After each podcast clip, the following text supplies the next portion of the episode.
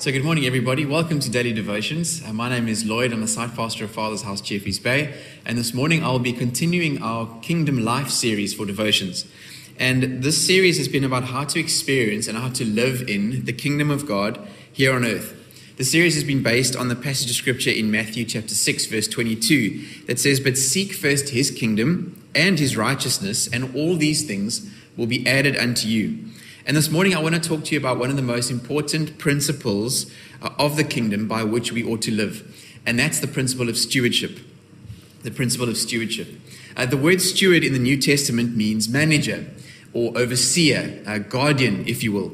And usually, whenever we talk about stewardship, we associate it mainly with managing money or finances, right? That's usually the connection that people make uh, when we start talking about this concept. And while that is entirely true, and there's lots of scripture on uh, how we are to manage our finances and looking after them on God's behalf, this kingdom principle of stewardship goes far beyond just our finances. You see, we are by nature of our adoption uh, as sons and daughters into the kingdom, stewards of everything that we are, of everything that we do, and of everything that we have received from the Father. The very gift of salvation that we received from God that gives us new life in the first place, that's evidence that everything else from there is also as a result of His goodness and of His mercy. Everything we are and everything we have is from Him. Acts chapter 17, verse 28 says this For in Him, in Christ, we live and move and have our being. I love that passage so much. It says we literally have our being in Christ. And again, 1 Corinthians chapter 6, verse 19 to 20, it says, do you not know that your bodies are temples of the Holy Spirit, who is in you, whom you have received from God? You are not your own, you were bought at a price. It cost God dearly to purchase us, to redeem us, and to save us. So, our entire existence as children of the kingdom should be to reflect the king's nature in everything that we do and in everything that we say, recognizing that we have been entrusted to manage what belongs to him and to manage it well. You know, this was God's plan right from the very beginning of time when he created Adam and Eve in the Garden of Eden. He commanded Adam to have dominion over, over his creation, to look after and to work the garden that he had placed him in. And to this day, God is still looking for faithful managers to look after his possessions, his treasures of the kingdom, to further his purposes through them here on earth. And that's why having a stewardship mindset is so important. It ensures that we that we view things appropriately as we fulfill our calling as stewards.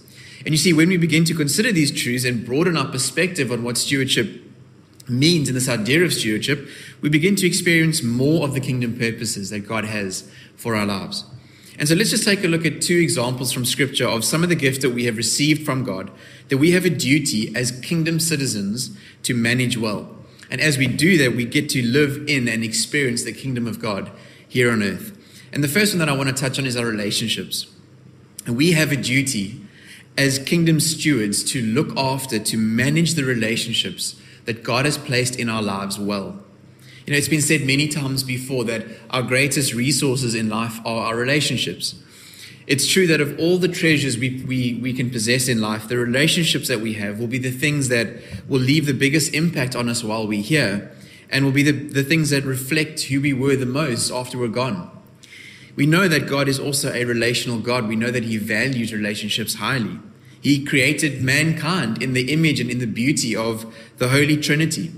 And He has placed on us the call to honor the relationships we have here in this world as a reflection of His desire for people to live in unity, to live in harmony with one another.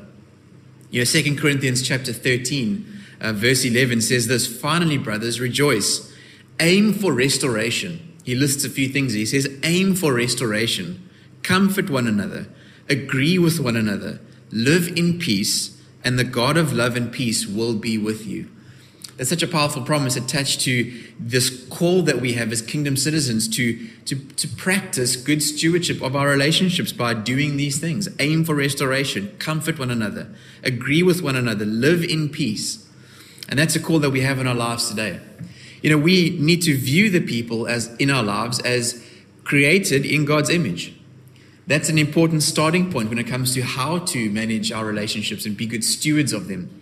You know, sure, people make mistakes, but we need to maintain the view that the people we do life with, our spouse, our families, our friends, our colleagues, they are all gifts from God, created in His image. And we have a divine duty to honor those people, to protect them, to consider their needs above our own, to look out not only for our own interests, but also for their interests, as Philippians 2 4 puts it. And the minute we start doing that, the minute we start operating as good stewards, we begin to experience the kingdom living of God in this area. Look at how God describes us, just as a final thought on how to view the people around us. This is how God describes us. That gives us a good kingdom perspective through which we could view other people. It says, But you are a chosen generation. 1 Peter 2, verse 9. A royal priesthood, a holy nation, God's own special people, that you might proclaim the praises of him who called you out of darkness into his marvelous light. And as a fundamental principle of the kingdom of God, may we be reminded this morning of the importance of stewarding our relationships well to reflect the king's purposes of restoration, honor, unity, and love to those around us. And then secondly, we need to we need to steward the message of the gospel that we have received as Christ's ambassadors. We have to steward that well. You know, it's amazing to think that God would choose people as the, ve- as the vessels to further the good news of His grace. It's a very humbling reality that the great moves of God throughout all the generations happen through us, jars of clay, fallible human beings who were entrusted with such a great responsibility. You know, and perhaps in God's divine mercy, He allows the flawed vessel of mankind to carry the greatest treasure of all, so that it would point to the truth that the glory really is His, and that salvation really is for anyone and everyone who would respond in humble surrender to the Lord's call, the Lord who stands at the door of the hearts of men and knocks. And as His chosen vessel, we as believers have this divine duty to steward that message uh, that saved us by sharing it with others and furthering its impact here on earth. The Apostle Paul puts it this way in 1 Corinthians 4, verses 1 to 2. He says, This is how one should regard us as servants of Christ and stewards of the mysteries of God. Moreover, it's required that stewards be found faithful. You see, when we view ourselves as kingdom stewards of the message of the king, we begin to view our time differently. We start redeeming it more and wasting it less. Because we recognize that there is a message that needs people to reach people that haven't heard it yet. when we view ourselves as kingdom stewards, we view our finances differently. We recognize they can either be used for selfish gain or for kingdom advancement. We begin to view our careers differently. We can either worship them or worship God with them.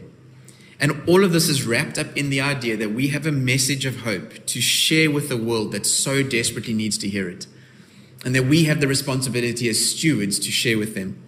And the sooner we, we respond to, the, to, to Christ's call as ambassadors to step into the space, the sooner we begin to experience the kingdom life here on earth. And so, friends, maybe be encouraged and I suppose even challenged this morning um, that we are by definition stewards and managers of everything that we have received. And God is calling his children to step out in faith and manage his possessions to further his purposes here on earth. And both in our relationships um, and everything that we've received, our, our time, our treasures, our, our call, our careers, all of it is to be used to further the kingdom message of the gospel of Christ. And when we do that, we will see his kingdom come here on earth. So I hope that encouraged you this morning as, um, as you head on out with the rest of your Tuesday. I'm going to take a moment to pray for us quickly as we close uh, and then send us off on our way. So let's just do that uh, uh, together this morning, family. Father, thank you so much for, for your word that is life, it is light. And thank you, Jesus, that you have redeemed us and you have placed us in a, in a position to, to steward that which we have received from you. Father, we pray that you would help us steward those things well. As we heard this morning, Father, our relationships and the message of the gospel, may we be good stewards, faithful stewards of those things, Father. Teach us by your Spirit to honor those around us, protect them, look out for their needs, serve them as you have served us. And Father, give us opportunities to share the same message that saved us with those that desperately need to hear it. Father, we thank you that you are calling us to this great purpose. Uh, and we just thank you so much that everything is possible because of your love because of your grace and because of your mercy. And we celebrate your love this morning. And in Jesus' wonderful name we pray. Amen.